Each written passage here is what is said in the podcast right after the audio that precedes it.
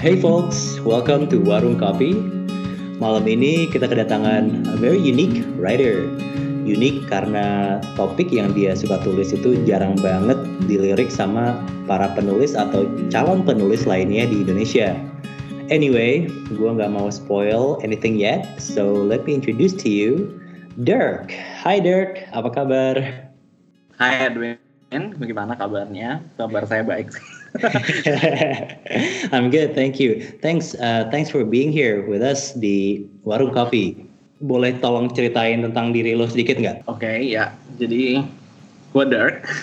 Um, saat ini uh, gue sebetulnya bekerja di bidang design ops, meskipun sebelumnya pernah menjadi sebuah copywriter untuk sebuah startup, startup berlogo burung yang warnanya biru. Kayaknya udah cukup jelas sih itu startup. ya kayaknya semua orang udah tahu ya. Ya kayaknya kayaknya kayaknya udah jelas sih itu startup. Twitter bukan? Hmm. Kayaknya yang agak kurusan dikit sih. Kayaknya okay. bisa di search sih. kurusan dikit dari Twitter itu apaan gitu. Berarti ya. Uh, uh, meskipun uh, secara full time gue bekerja sebagai design ops di perusahaan berlogo burung tadi, on my free time gue juga mengisi dengan menu, dengan menulis di sebuah website yang disebut dirttraveler.com. Nah, dirttraveler.com ini sebetulnya uh, lebih membahas seringnya itu tentang penerbangan, mm-hmm. tentang mungkin uh, produk atau layanan pesawat terbang yang baru, yang biasanya kalau misalnya kita mau travel traveling naik pesawat terbang itu mungkin orang bakal penasaran oh kira-kira di airline A atau airline B itu mungkin menawarkan uh, service apa atau keunggulannya apa. So kebanyakan itu yang dibahas atau mungkin juga membahas yang namanya trip report. Jadi biasanya kalau gue kadang naik pesawat maka biasanya orang yang di sebelah gue harus gue minta pengertiannya karena gue lebih sering mendokumen apa yang terjadi di pesawat itu. Karena sih biasanya setiap eh, ya setiap flight itu berbeda dan mungkin setiap airline pun juga mempunyai suatu penawaran atau service yang unik. So most of the time kalau mungkin bisa di summarize sedikit, mungkin kebanyakan postingan di blog pribadi gue yang traveler.com tadi itu uh, lebih berbicara berbicara tentang air travel sih dan tren mungkin lebih kayak tren dan experience-nya. Ada kadang mungkin memposting tentang ya lebih general kayak travel experience atau mungkin kalau review hotel juga kadang-kadang but most of the time gak akan keluar dari uh, the world of traveling sih basically. Oke, okay. oke. Okay. Um, sebentar deh, sebelum lo jelasin lebih lanjut lagi, so speaking of aviation writing ya, menulis tentang aviation mm-hmm. atau apa nih bahasa Indonesia-nya ya? Hmm, apa ya? Penerbangan sebetulnya iya mungkin lebih tepatnya kali menulis di bidang penerbangan ya atau penulis menulis di bidang penerbangan wow that's yeah. catchy that's catchy oke okay. nah ini gue mau nanya nih berarti mm -hmm. jadi kemarin tuh karena gue penasaran juga ya gue mau cari tahu nih tentang aviation writing mm -hmm. akhirnya gue coba googling aja aviation writing sesimpel itu dan yang muncul itu okay. berbagai situs job portals Indeed.com misalnya atau Glassdoor just to name a few. Yep. Nah di apa namanya di website-website itu muncul lowongan-lowongan lowongan kerja untuk aviation writing, baik itu full time maupun freelance. Nah tadi kan lu barusan ngejelasin sedikit ya tentang hmm. aviation writing. I want to know a little bit more about this topic. What is actually aviation writing? Um, aviation writing atau yang disebut tadi menulis dalam bidang penerbangan itu lebih sebetulnya itu itu adalah salah satu disiplin dari penulis tapi dia memang bergerak lebih ke arah ya bergerak lebih ke arah penerbangan sih that's what it literally is mhm. artinya mm-hmm. mungkin ketika dia ketika dia menulis ketika dia menulis itu sebetulnya mungkin tulisannya lebih ke arah most ya most likely lebih ke arah faktual dan artinya lebih ke arah analysis tapi juga dia harus memahami kayak terms-terms yang biasa dipakai di dalam aviation. Mm-hmm. Ya bisa bisa jadi technical terms. I mean bisa juga bisa jadi technical terms yang memang ada di dalam buku teknis kalau mungkin mau belajar jadi pilot atau engineer penerbangan atau juga mungkin lebih kayak singkatan-singkatan atau catchphrase yang akhirnya dipakai oleh orang-orang yang berkecimpung di dunia penerbangan itu sih. I think yang membedakan antara yang membedakan antara penulis in general dan mungkin secara subspesifik penulis di bidang penerbangan atau yang tadi aviation writer itu adalah mungkin at least dia di-equip dengan knowledge uh, additional knowledge tentang si dunia penerbangan ini sendiri. Nah, tapi sebelum lu go further tentang aviation writing ini, gue hmm. boleh, gue mau jujur-jujuran sedikit nih. Jadi kan topik ya. tentang yeah. aviation writing itu jarang banget dipilih sama penulis-penulis yang gue tahu. Yeah. Jadi yang udah-udah misalnya, kalau lu mau jadi kerja, kalau lu mau kerja sebagai penulis, ya lu jadi journalist atau copywriter, yeah. like dunia tech, agency ataupun dunia lainnya misalkan. Jadi tulisan itu basically yang gue tahu nih ya nggak jauh-jauh dari brand atau advertisement atau produk produk design. Pertanyaan gue, kenapa lo tertarik menulis tentang aviation yang nggak tahu ya ini menurut gue jarang banget dipilih sama majority of writers? Um, iya sih perlu diakui memang kalau dibanding penulis untuk uh, tech atau product design atau mungkin copywriting agency itu memang lihat uh, menulis untuk aviation itu something yang memang jarang banget didengar orang-orang ya. Tapi memang kalau boleh jujur juga nih awalnya awalnya awalnya memang gue uh, gue lebih memilih itu itu karena memang ada passion di bidang aviationnya itu sendiri. Jadi kebetulan memang gue somewhat memang punya interest dalam bidang menulis dan ada juga passion di dalam uh, bidang penerbangan itu. So mungkin kalau boleh cerita agak ke belakang sedikit itu boleh itu boleh banget. Boleh banget. Kalau boleh ya kalau boleh tadi bicara uh, flashback sebentar bahwa memang pada saat gue dalam masa kecil itu uh, eh, gue grow up di sebuah kota kecil di Kalimantan Timur jadi uh, aksesnya lumayan ter, lumayan terbatas sih. Jadi misalnya kalau kita naik jalan darat dari kota kota yang paling besar dalam arti kata besar itu mungkin secara simple definitionnya itu ada mallnya kosong ada mallnya itu yaitu kota Balikpapan itu kurang lebih kalau naik mobil itu 6 jam atau hmm. kita bisa naik pesawat kecil yang kayak bentuknya masih propeller gitu pakai baling-baling yang isinya mungkin cuma 20 orang dan dari kota yang balik papan itu kita terbang lagi ke kota yang kota lain yang kita mau tuju misalnya kalau mau ke Jakarta. Jadi antara tempat yang gua dulu tinggalin di kota kecil ini gua harus transit sekali di balik papan baru ke kota berikutnya. That means oh. untuk pergi ke kota besar gua harus naik pesawat dua kali. So mungkin di karena masa kecil itu jadi lumayan sering ya akhirnya naik pesawat. Karena mungkin kalau setiap orang mungkin mau naik uh, pergi dari kota tempat tinggalnya ke misalnya Jakarta cuma perlu naik pesawat sekali maka gue harus dua kali. Atau mungkin lebih kalau misalnya destinasinya lebih jauh lagi kalau misalnya ke luar negeri bahkan mungkin tiga atau sampai empat kali karena gue tinggal di kota yang lebih kecil tuh. Jadi mungkin karena sering naik karena akhirnya jadi sering naik pesawat karena kondisi kotanya yang pada saat itu memang masih belum memungkinkan. Jadi akhirnya mungkin apa ya spark ada ada spark uh, penasaran. Kenapa pesawat seperti ini, kenapa pesawat seperti itu. Jadi Indian pada saat masa kecil itu mungkin gue juga lebih tertarik, akhirnya tertarik untuk mempelajari dan nyari tahu dari either dari majalah pada saat itu. Ada kalau nggak salah pada saat dulu itu ada namanya majalah angkasa dia terbit setiap bulan tuh gue selalu nungguin. Atau mungkin coba nge-research dari internet tapi ya zaman itu sih masih dial up internet ya yang masih ada bunyinya gitu setiap lo mau connect. Dan informasinya memang nggak sebanyak informasi yang ada pun juga mungkin tidak sebanyak sekarang. Kalau kita langsung Google tuh mungkin informasi yang tersedia di masa lalu juga nggak sebanyak ini. Tapi anyway I guess mungkin over time bahwa di situ akhirnya memang gue rasa penasaran gue dengan pesawat terbang dan the world of traveling itu sendiri akhirnya terbentuk. Dan kebetulan mungkin pada saat uh, pada saat gue juga mulai masuk uh, eh, SMP dan dan mulai growing up, growing up teenage years itu gue somewhat drawn into the world of writing.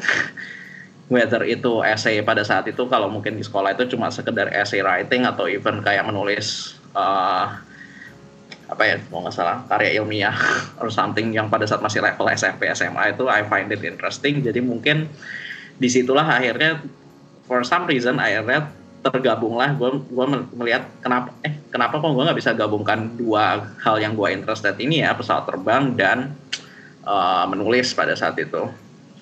Apalagi apalagi dengan adanya internet pada saat itu akhirnya gue melihat oh banyak juga orang-orang yang pada saat itu karena pada saat itu memang uh, kebanyakan orang-orang yang menulis mengenai bidang penerbangan ini ini memang masih base-nya di luar negeri di US atau di Eropa gitu tapi karena ada internet so gue tetap bisa membaca karya-karya mereka tentang penerbangan terus gue pikir hmm, mungkin suatu hari gue akan menulis tentang penerbangan someday jadi ya mungkin pada saat itulah akhirnya terpikir kenapa terpikir gimana akhirnya jadi masuk ke dunia yang disebut aviation writing ini kali sih. Kenapa menulis ya? Maksudnya gini, sorry kalau gue hmm. uh, apa namanya, ya gue penasaran aja gitu. Maksudnya yep.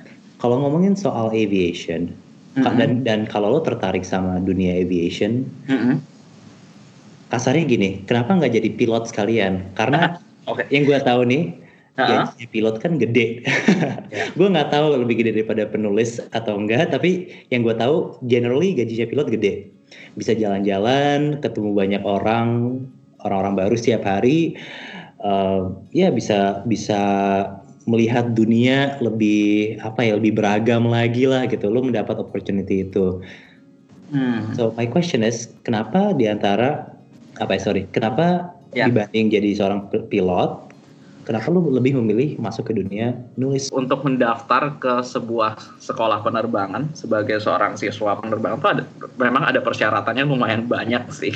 Mm-hmm. Obviously karena menerbangkan pesawat itu juga memang bukan hal yang uh, simple dan memang dia juga membawa banyak nyawa orang so I guess memang pasti ada requirement yang cukup stringent di mana salah satu requirementnya adalah untuk uh, sekolah pilot pada saat itu adalah uh, lu harus punya kondisi mata yang tidak minus.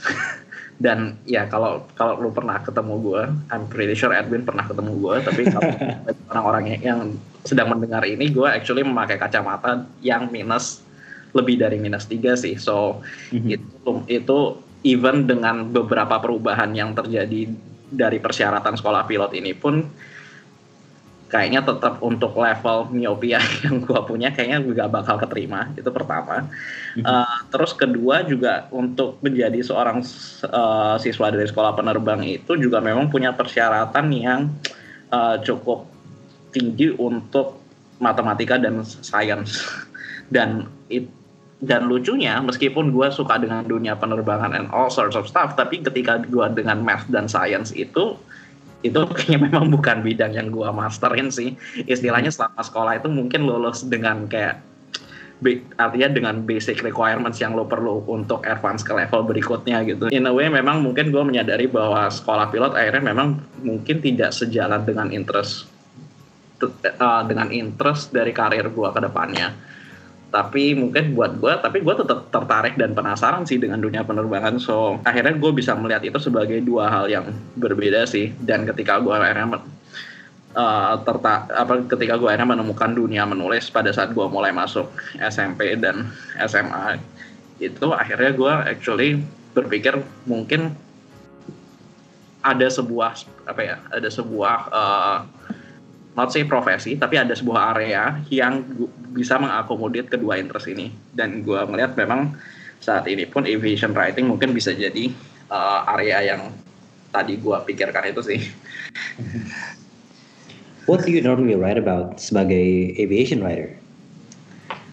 What do I normally write about? Um, so far ke, untuk yang berhubungan dengan aviation itu gue lebih konsentrasi ke uh, updates update terbaru dari produk produk airline. Jadi mungkin kalau ada airline yang uh, let's say uh, launch sebuah jenis kursi baru atau mungkin layanan yang baru, misalnya kayak ada airline A yang melaunch in-flight WiFi gitu, atau mungkin ada airline B yang meluncurkan uh, kursi kalau di dalam pesawat terbang yang bisa uh, tiduran 180 derajat. Biasanya biasanya ketika gue involved dalam dunia uh, aviation writing yang gue lebih specialized tuh lebih ke arah uh, produk ya produk dari airlines atau mungkin update dari airlines dan yang ketiga tadi mungkin lebih ke pengalaman terbang sih. Jadi itu ada yang namanya trip reporting atau mungkin orang lebih kenal dengan istilah flight review.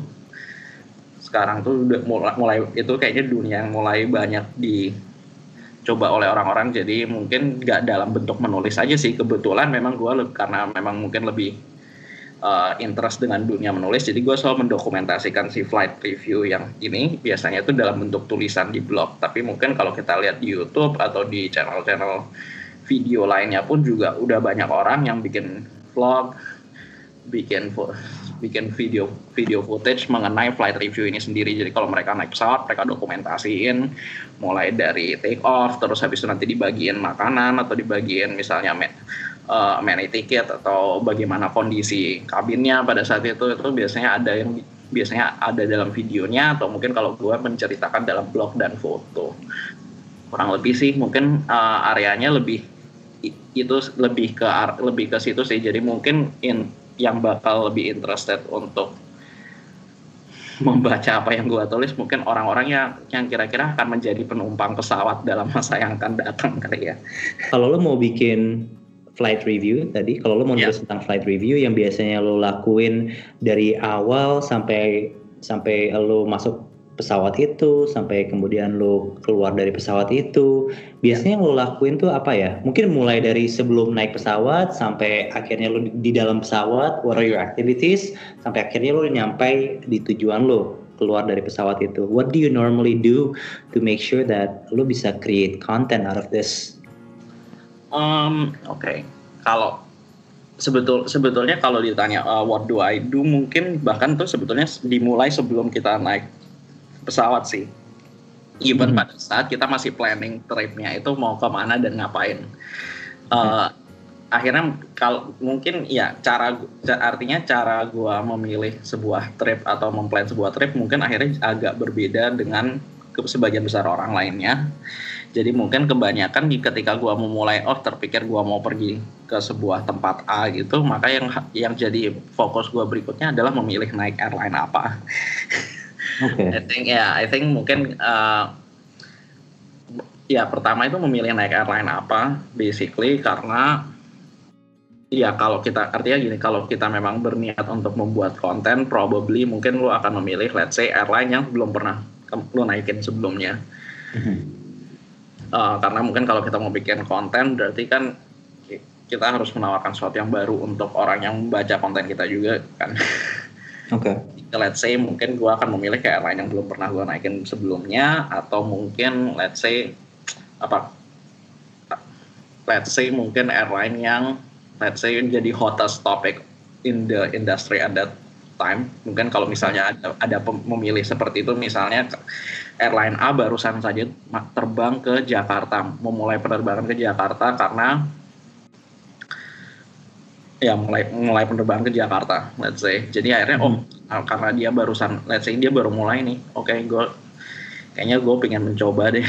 karena hmm. most probably karena dia baru masuk ke Jakarta, maka berarti orang juga penasaran kan gimana service-nya seperti itu. So mungkin pemilihan airline itu jadi pertimbangan pertama sih untuk uh, untuk gue pergi pada saat itu. Terus ketika let's say gue sudah memilih airline-nya, airline atau airline B ini, gue actually akan coba meresearch lebih da lebih dalam. Oke, okay, not say lebih dalam ya, tapi maksudnya gue akan uh, melakukan sedikit research. Misalnya jenis pesawat apa sih yang akan mereka pakai pada saat penerbangan gue dari Jakarta ke kota berikutnya.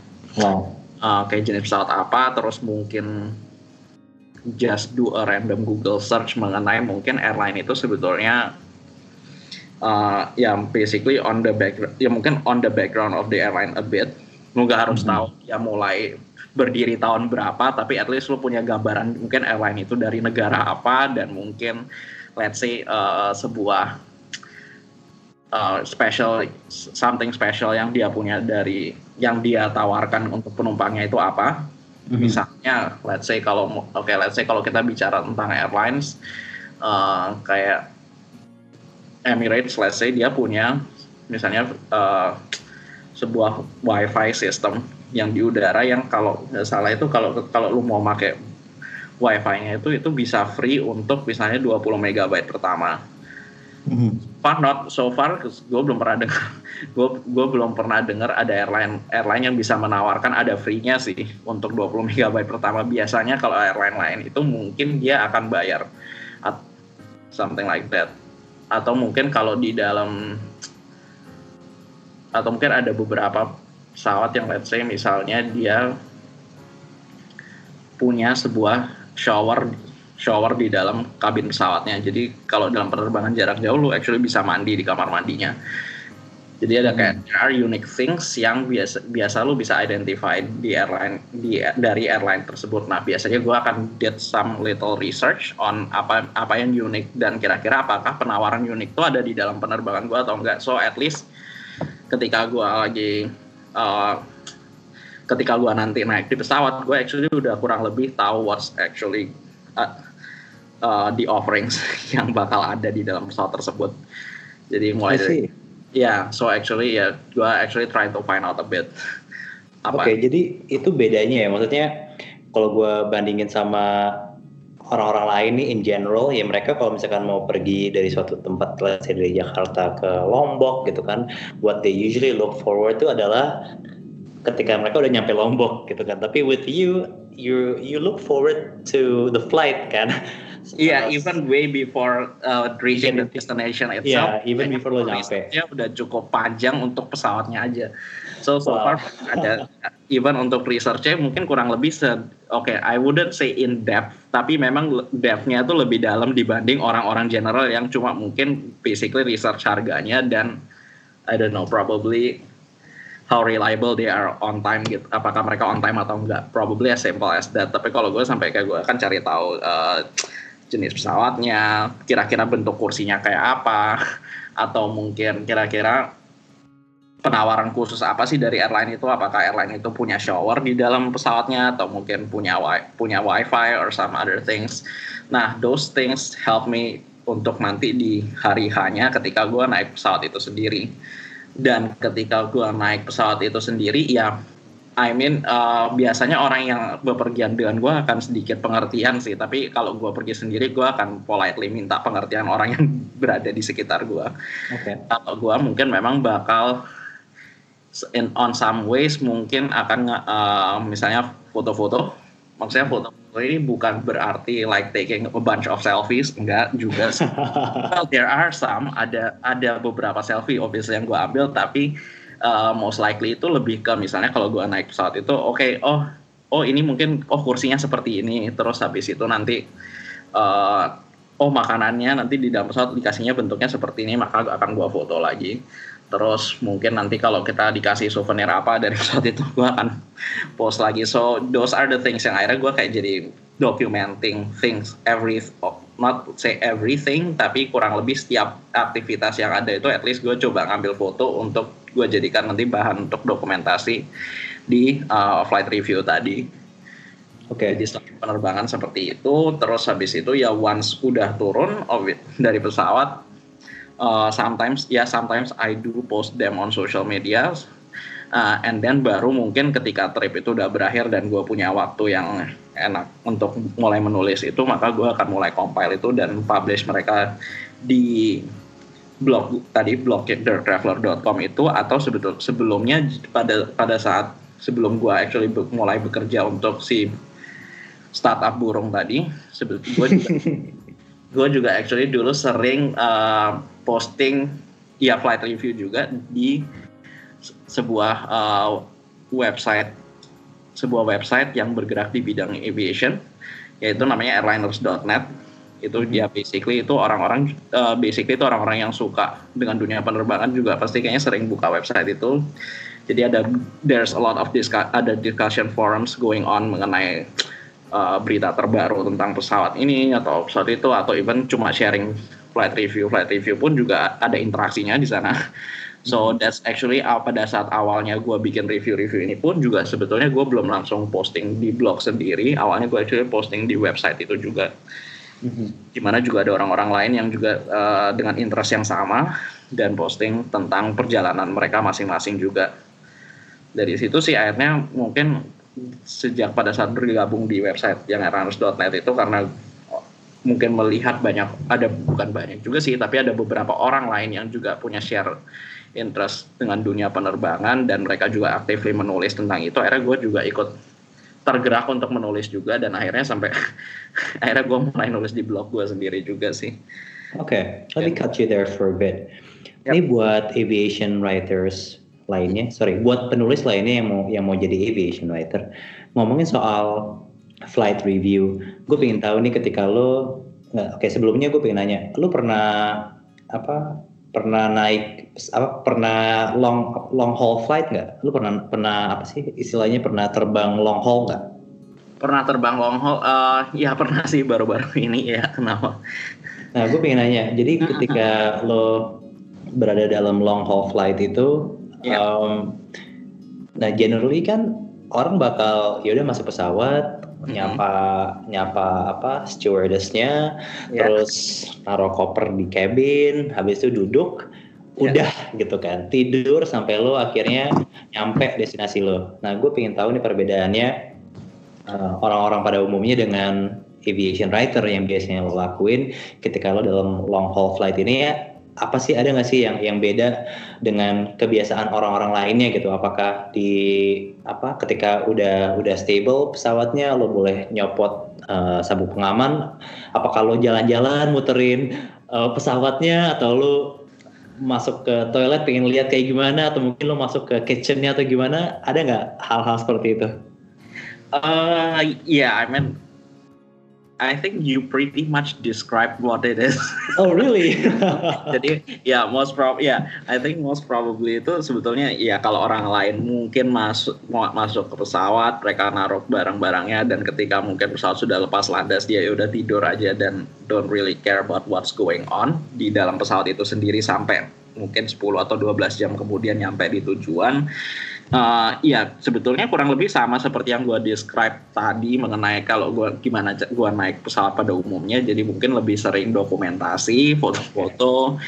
Ya obviously karena mungkin penerbangannya lebih jauh jadi gue actually punya waktu lebih banyak untuk ya let's say keliling. Dan mungkin ngambil beberapa foto yang artinya lebih lebih representatif tentang kabinnya atau mungkin hal yang berhubungan dalam pesawat itu even kadang toiletnya pun juga kadang gua moto pas sometimes juga toilet pesawat pun juga enggak setiap airline pun juga mungkin ngisi nyetop isinya beda. Let's say something like that. Jadi kadang-kadang it's worth the try untuk explore di cabin. Dan mungkin kalau gue sih akan coba nanya-nanya ya kurang lebih uh, karena itu long haul flight. Dan itu kira-kira mereka akan service-nya itu bagian apa di jam berapa aja. Misalnya mungkin karena waktunya lebih banyak mereka baru akan bagikan makanannya itu mungkin nggak langsung setelah take off mereka langsung bagikan mungkin ada gap 2 atau tiga jam. Atau mungkin hmm. mereka akan bagikan snack atau mungkin ada feature-feature lain yang gue actually belum tahu dan mungkin worth untuk gue find out. Biasanya gue akan coba ngobrol dengan krunya. Tapi ya let's trying my best juga supaya nggak mengganggu mereka karena mereka juga kan sebetulnya bertugas ya they have other jobs to attend other than ngomong dengan gue actually tapi gue juga berusaha find out kira-kira apa aja sih yang akan mereka lakukan selama penerbangan itu supaya gue juga bisa plan my apa ya plan waktu untuk beristirahat untuk dokumentasi hmm. untuk mungkin juga mungkin uh, misalnya kerja let's say atau mungkin baca buku or something. Jadi nggak biar gue bisa tahu kapan waktunya dokumentasi dan kapan waktunya gue untuk beristirahat juga sih. Jadi okay. karena jalannya panjang kan. Jadi mungkin itu yang agak membedakan ya kalau oke. Okay. oke. Okay. how bright is my future? Kalau gue mau jadi seorang aviation writer. How bright is your future if you're becoming an aviation writer Actually, kalau gua mau kalau ada pertanyaan ini, oke. Okay. So far sih menurut gua, I think there's no better time than today untuk jadi sebuah aviation, oh, yeah. let's say quote oh, aviation writer. Even though mungkin sebetulnya I'm not exactly sure apakah aviation writer ini sudah jadi sebuah official title untuk pekerjaan atau enggak tapi kayaknya so, udah deh gue sempat ya? lihat yang di indeed.com sama Glassdoor ada sih full time dan oh. freelancing oh. sebagai aviation writer surprisingly aviation writer wow literally that's the word oke okay.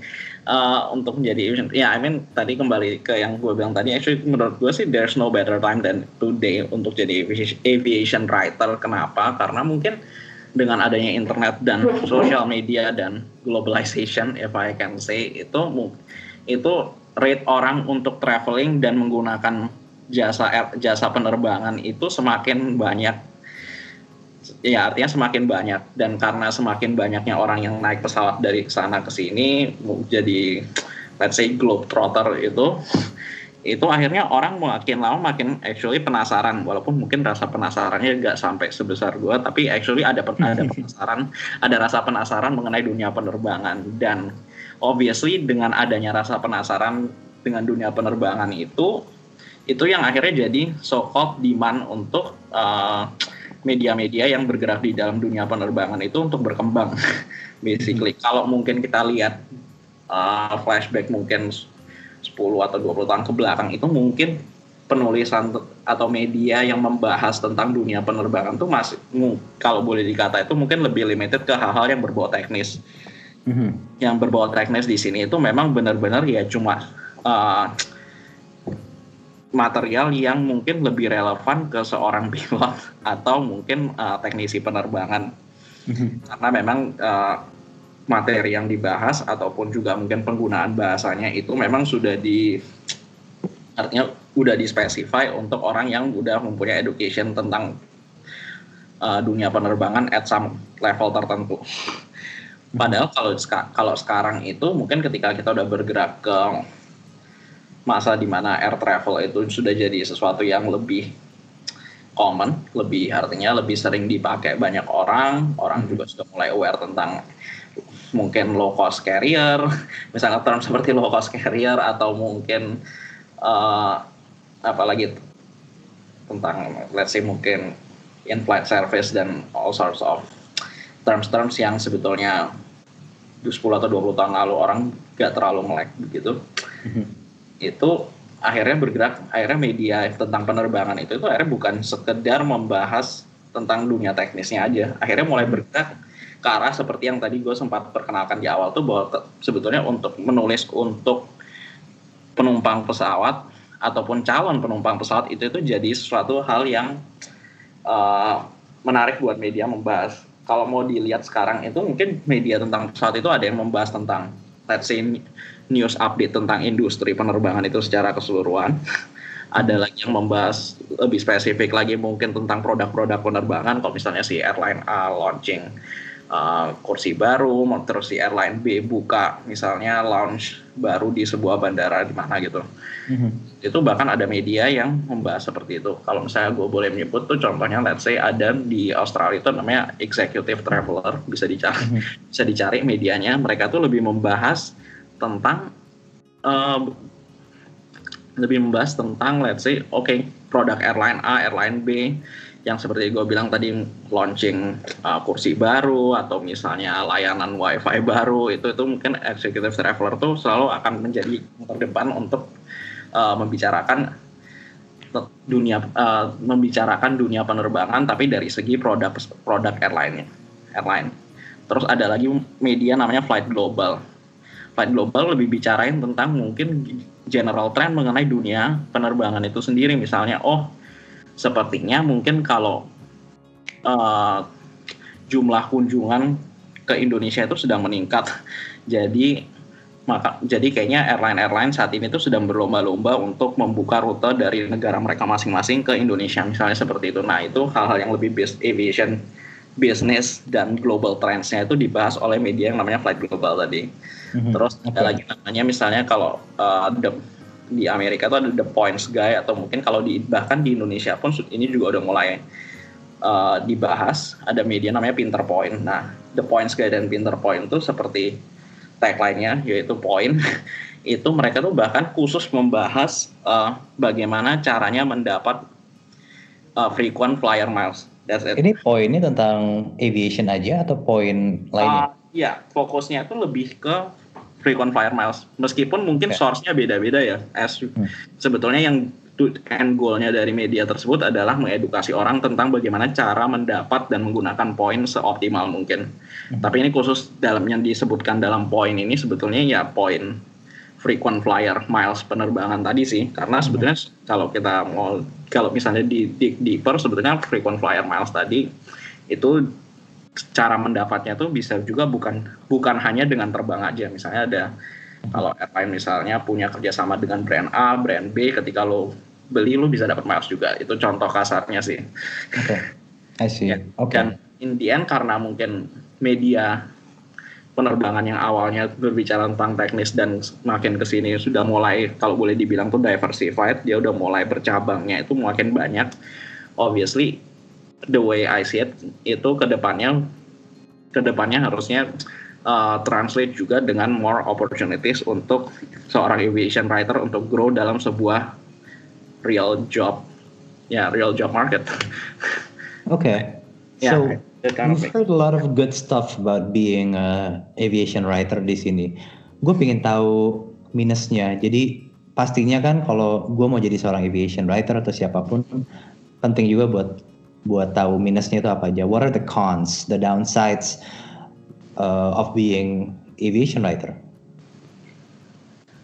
Hmm, the downsides. Um, kalau kalau boleh dibilang, oke, okay, let's see. The downsides are most probably karena ini memang masih bidang yang juga lumayan baru. Ketika lo harus menceritakan ini, pasti kayaknya lo akan butuh effort untuk menjelaskan sebetulnya aviation writing itu apa. Mm-hmm. Karena memang kalau seperti tadi kita sempat bicarakan awalnya, memang aviation writing ini tidak sebesar produk copywriting atau bahkan mungkin jadi seorang writer yang bergerak di bidang agency advertising kayaknya kalau ketika lo bilang kayak produk copywriter atau mungkin writer agency itu langsung kayak oh klik nah oh oke okay. mm-hmm. oh what kind of writer that mm-hmm. Uh, apa you're actually working in tapi kalau aviation writer tuh apa even mungkin probably is it real or not? Is it real? Do you get paid?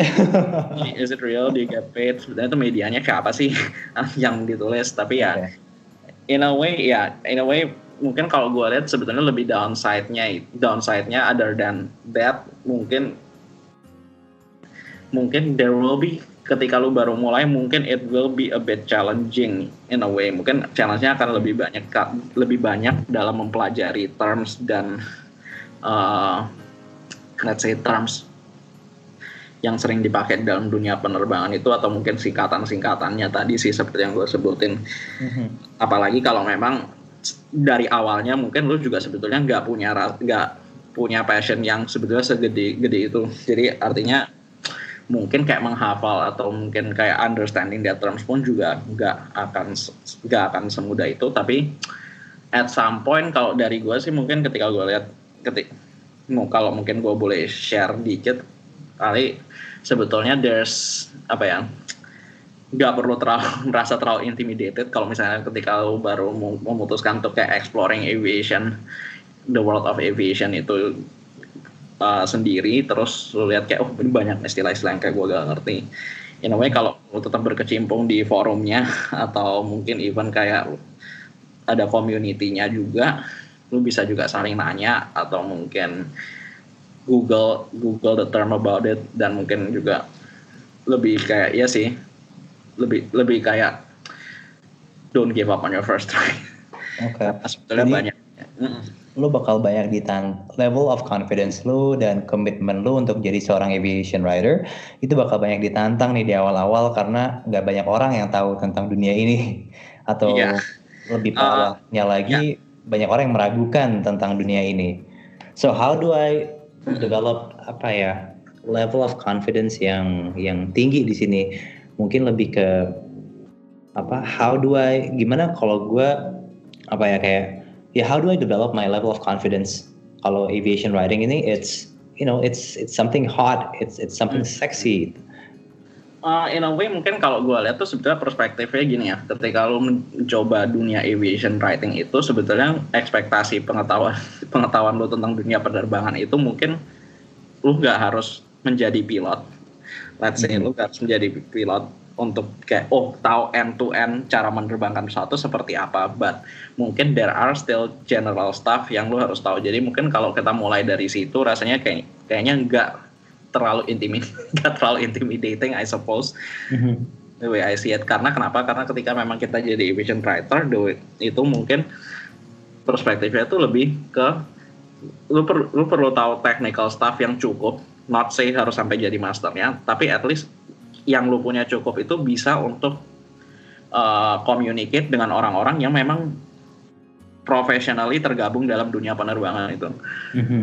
Karena memang mungkin juga at times sebagai writer pun kita juga pasti bakal get in touch dengan orang-orang uh, yang ber, memang professionally menjadi seorang pilot, menjadi seorang let's say pramugari atau even mungkin working as a management di sebuah airline untuk mungkin sebagai narasumber atau mungkin ya even kontak reference lo untuk mengaccomplish sebuah karya tulis tentang aviasi itu. Jadi menjadi seorang aviation writer bukan berarti lo harus bisa menyelesaikan semuanya secara end to end, tapi at least mungkin punya pengetahuan yang cukup mengenai dunia penerbangan itu sendiri supaya lo bisa tetap build on your networking dengan orang-orang yang professionally 100% memang berada di dunia penerbangan.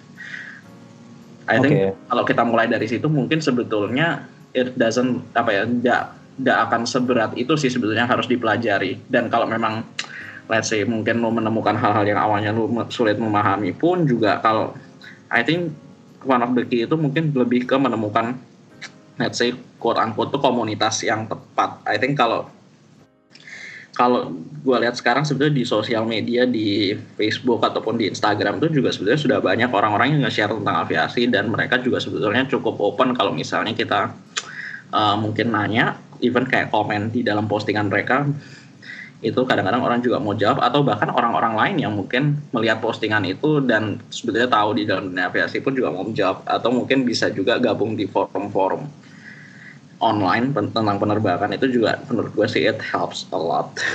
Dan selama ini lo di dunia aviation, mm -mm. actually do you know how to how to fly a plane? do I know how to fly a plane? Oke. Okay. Oh ini ini uh, oke. Okay. I think theor probably theoretically kayak mungkin 50% gue tahu gimana caranya tapi kayak in practice menjadi hal yang beda banget Mungkin pesawat yang pernah gue terbangin kayak pesawat uh, lu pernah tahu kan pesawat di Kidzania tuh yang di mana lu bisa jadi seorang pilot dan menjalankan simulator pesawat. Wow, oke. Okay. At, least uh, at least gue mendaratkan pesawat itu dengan informasi. So gue nggak. So I think. Tapi game-game yang yang judulnya Flight yeah. Simulator itu sebenarnya kalau lo udah jago main game itu sebenarnya lu ngerti theoretically tentang cara nerbangin pesawat nggak?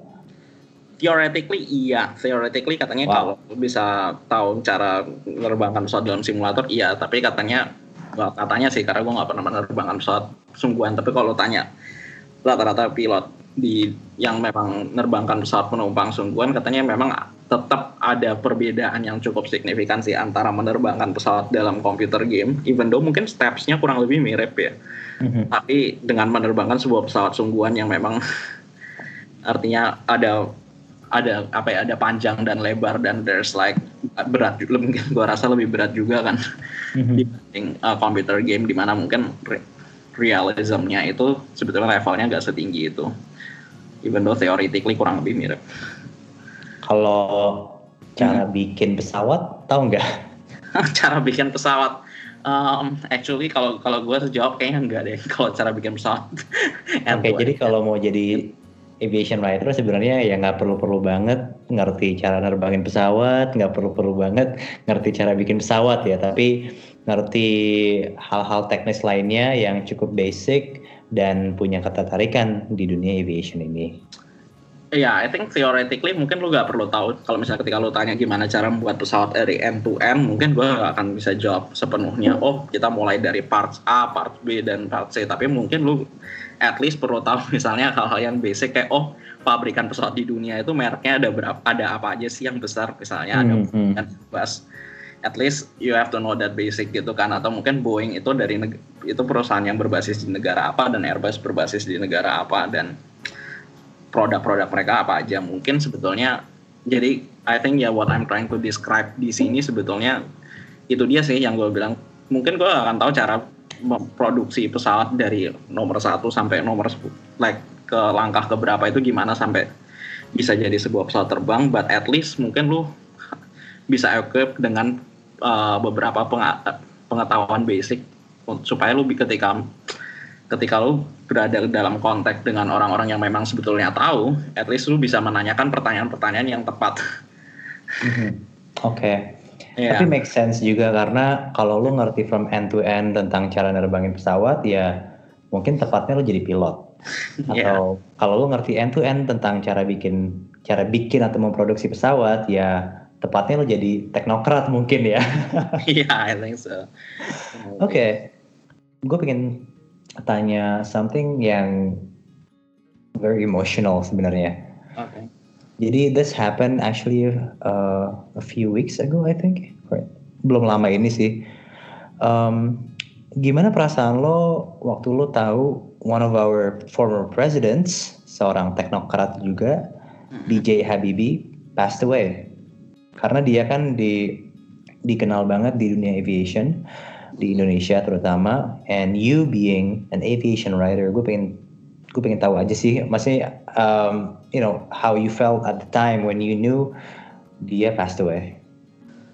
How did I feel in a way? Sebetulnya kalau gue kalau gue boleh jawab mungkin heartbroken heartbroken tapi mm-hmm. karena mungkin juga orang in a way ketika gue baca kesan dan pesan dari orang-orang bahwa memang orang mengingat dia sebagai seorang presiden yang baik.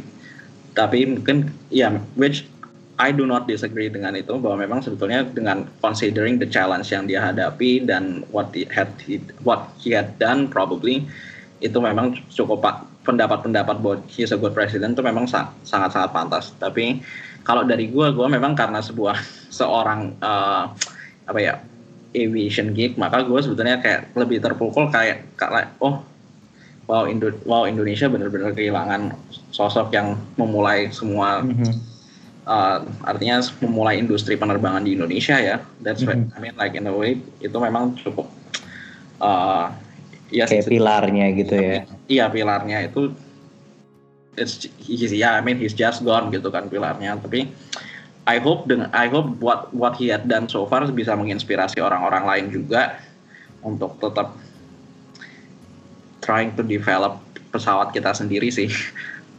I'm pretty sure one day kita akan mencapai uh, titik di mana kita actually bisa menjual, memproduksi dan menjual pesawat kita sendiri. Karena kalau sebetulnya kalau kita lihat, Amen. Dulu, ya, Amen. Kalau kalau kita lihat dulu sebetulnya BJ Habibie itu juga sudah memproduksi pesawat yang disebut N250 itu.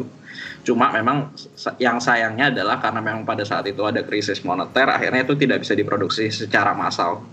Padahal mungkin kalau dilihat pada saat itu potensinya untuk menjadi pesawat untuk dijual secara massal itu sebetulnya gede banget. Karena Indonesia yang memang juga negara yang banyak pulaunya ini tapi banyak bandaranya sebetulnya yang mungkin size-nya itu tidak terlalu gede itu tuh butuh pesawat berukuran sedang ya, I suppose. Berukuran pesawat, pesawat apa itu? Ya, pesawat yang dibuat Habibie itu N250 okay. itu itu itu sebetulnya cukup memenuhi demand untuk daerah-daerah di Indonesia yang belum sebetulnya airportnya itu belum terlalu develop tapi tapi memang di tapi memang ada orang yang butuh untuk per, pergi ke sana hmm. gitu kan akhirnya memang karena itu tidak bisa diproduksi secara massal ada pabrikan-pabrikan lain di luar negeri pun bisa memproduksi pesawat yang berbentuk mirip dan akhirnya kita pakai pesawat itu sih but yeah I suppose one day we will get there I'm pretty optimistic about it sih sih gue pun yang hmm. bukan di dunia aviation ataupun kenal sosok Habibie mm-hmm. ya I felt that ya yeah, apa ya kayak gue missing missing someone gitu in my life gitu kan meskipun belum kenal so makanya gue penasaran aja sih apalagi lo yang lebih deket secara apa ya kayak di dunia yang sama gitu kan I wondered how you felt at the time. Kayak gue jadi ngebayangin apa ya di dunia gue misalkan uh, someone yang dikenal banget di dunia I don't know let's say di dunia tech gitu kan di dunia IT um, ya. Ya gue bakal sedih banget gitu sih. So yeah I see. Okay I, I I I do not understand how you feel karena gue nggak di dunia itu. Cuman thanks for sharing Thanks for sharing your emotions. Yeah, yeah, sure. okay, we're getting closer to the end. Oh, oke. Okay. Pertanyaan gua ini jadi beberapa minggu yang lalu gue baca IG story lo dan di situ lo bilang kalau Instagram ngeblok akun lo ya. I mean, mm -mm. after all these years lo create content dan berhasil nge-attract belasan ribu followers. Tell me about this. I mean, how did you feel ketika akun lo diblok sama Instagram? And for what reason and what not? Uh, ya, yeah, actually, uh, sebetulnya iya untuk confirm bahwa memang benar itu sebetulnya Instagram uh, deactivate account gue secara sepihak. Nah ceritanya itu awalnya sebetulnya sebetulnya itu gue punya account yang namanya itu Dirk Traveler, D I R K. Travel, terus uh, T R A V e L L E R. Dirk, belakang Dirk Traveler. Yep. Okay. Uh, Nah, terus habis itu sebetulnya gue discover ada sebuah account lain yang namanya Dirt Traveler, tapi R-nya tuh belakangnya dua. Nah, in a way, actually gue membuat report dan beberapa orang yang kenal gue secara personally juga membuat report mengenai account yang kedua, yang punya dua R, yang let's say we can call it a fake account. Mm-hmm. Tapi so far yang terjadi adalah sepertinya Instagram mungkin gue kurang tahu sih. Technically mungkin adminnya salah ngeblok, so actually yang di deactivate secara sepihak actually gue dengan alasan yang sama persis dengan dengan report yang gue buat yaitu sebetulnya bahwa yang mereka nganggap sebetulnya uh, account yang gue buat itu potentially fake dan pretending to be somebody else. Mm-hmm. Ya itu sesuai report yang ada sih. Uh, so far itu cuma memang yang perlu disayangkan sih kalau dari gue ngeliat bahwa memang customer service di Instagram ketika kita berusaha nge-raise hal ini sepertinya kurang responsif atau mm-hmm. mungkin ketika res ketika ada responnya pun juga lama dan uh, dan sepertinya juga nggak ada nggak ada solusi yang jelas unfortunately so far iya sih kalau mau ditanya how do I feel in a way disappointed karena memang sebetulnya ini juga bukan masalah attract attract belasan ribu followers tapi actually dengan ada Instagram pada saat itu gue bisa share uh, konten tentang pesawat terbang yang gue I mean konten konten tentang pesawat terbang ketika gue traveling gue cuma ya senang aja sih untuk nge-share dan nge-upload itu dan even beberapa gue I actually met some of some good friends yang hmm. juga dengan passion yang sama dengan aviation dengan travel hmm. itu melalui Instagram surprisingly ya surprisingly gue bertemu hmm. beberapa beberapa beberapa teman dekat gue yang juga suka di dalam dunia penerbangan itu malah dari Instagram karena hmm. kenalnya ya karena actually awalnya juga kenal dari uh, just online di Instagram sampai akhirnya mungkin tergabung bisa jadi ada uh, unofficially ada komunitasnya yang actually regularly meet secara apa ya real actually on real world ketemu padahal padahal semua pertemanan itu dimulai dari Instagram. So in a way memang disappointednya lebih ke itu sih karena memang perjalanan actually sudah kurang lebih 4 atau lima tahun itu sebagai pengguna mereka. Gue actually discover a number of friends yang gue actually never thought would have. Artinya mungkin gue gak akan menyangka bahwa kayak oh gue bisa ketemu teman-teman yang akhirnya gue bisa cukup uh, regularly ketemu ngobrol-ngobrol dan interestnya sama lagi tentang pesawat dan tentang pesawat tentang traveling semua semua bisa terjadi karena Instagram. Semua itu bisa terjadi karena memang kita berada dalam sebuah platform yang namanya Instagram sih. So in a way mungkin kecewanya lebih ke situ. Mm-hmm. tapi in a way so far sih ya well kalau gue tetap coba raise ini ke customer service mereka tapi so far sih ya gue gua kayak oke okay, mungkin there's actually some other things yang mungkin gue bisa lakukan dulu sementara ini. Mungkin dia fokus dulu sih untuk sementara ini. I think berarti that. sampai sekarang belum di activate di reactivate belum belum belum. So far itu sih. Will you keep trying? Atau um well gue ya. Well keep trying probably iya. Although kalau misalnya ada yang tahu cara yang lain probably mungkin kalau ada tahu approach lain yang gue bisa explore please let me know please let me know gue atau mungkin bisa di komen karena gue karena gue gak bisa bilang please let me know dan komen di Instagram tapi mungkin please let me know or mungkin komen di Instagram yang warung kopi kali ya tapi nggak apa-apa juga Instagram yeah. lo sekarang berarti yang yang aktif lo pakai apa uh, actually ada sih, I mean in a way ada ada private account yang gue akhirnya pakai tapi juga nggak terlalu aktif these days. Mm-hmm. So jadi jadi. Do you mind so, telling it to us? I think let's just keep it private. Oke. Okay. so Tapi mungkin kalau dari gue lihat gini sih, let's say memang gitu, those other approaches itu memang nggak ada mm-hmm. dan let's say memang mungkin account itu gak akan kembali, mungkin gue akan reconsider untuk start a new one. Tapi itu masih on the pipeline sih untuk start, start a new one. A new one. Ya karena oh, basically gue juga pingin uh, ya sih basically sebetulnya gue pengen memakai channel itu untuk sharing what I think and what I apa ya what I think and mungkin what what I do about aviation sih kalau misalnya pengalaman terbang dan mm-hmm. mungkin kalau ada beberapa pendapat dan hal yang gue pikir tentang relevan tentang aviation untuk gue post sebetulnya sih gue cuma butuh channel itu sih dan mungkin stay in touch dengan teman-teman yang tadi gue yang tadi ditemukan via Instagram. Ya. Oke. Ya. oke.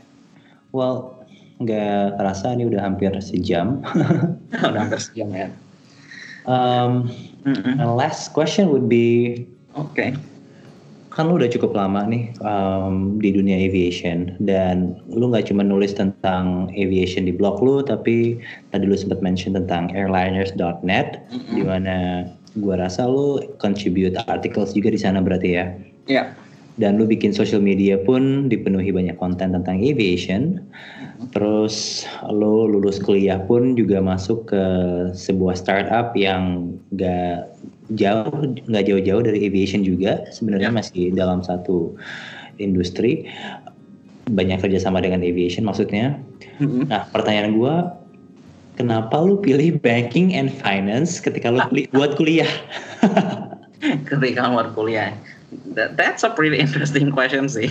Karena Jadi ya, out of everything, out of all the choices you've made tentang aviation and untuk aviation, kenapa kuliah ini lu pilih banking and finance? Uh, Oke, okay. uh, at that time gue sebetulnya ya sebetulnya gue adalah an anak yang cukup ya not say unik tapi ya memang you know gue memang ketika gue gue jadi seorang anak tuh kalau ditanya ketika orang ditanya mau jadi apa pada saat besar sepertinya mereka tuh selalu bisa punya jawaban yang konkret kayak oh oke okay, uh, gue mau jadi astronot gue mau menjadi astronot gue mau menjadi tentara or gue atau menjadi misalnya guru or sama other yeah. concrete jawaban jawaban yang literally lu udah bisa tahu apa hmm. apa end goalnya dan uh, apa end goalnya dan memang how to reach that goal gitu.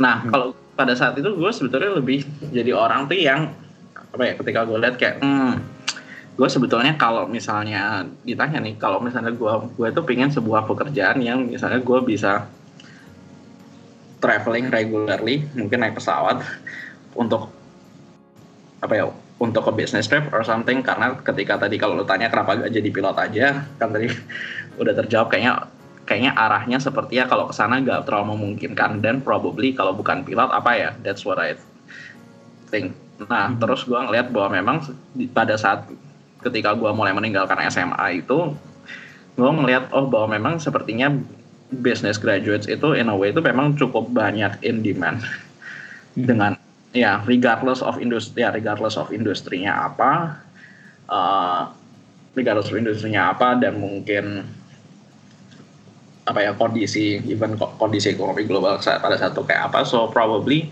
buat gue kayaknya I think if I took something from a business degree itu bakal useful buat gue ke depannya sih so probably that's why that's what motivated me untuk ngambil a business degree.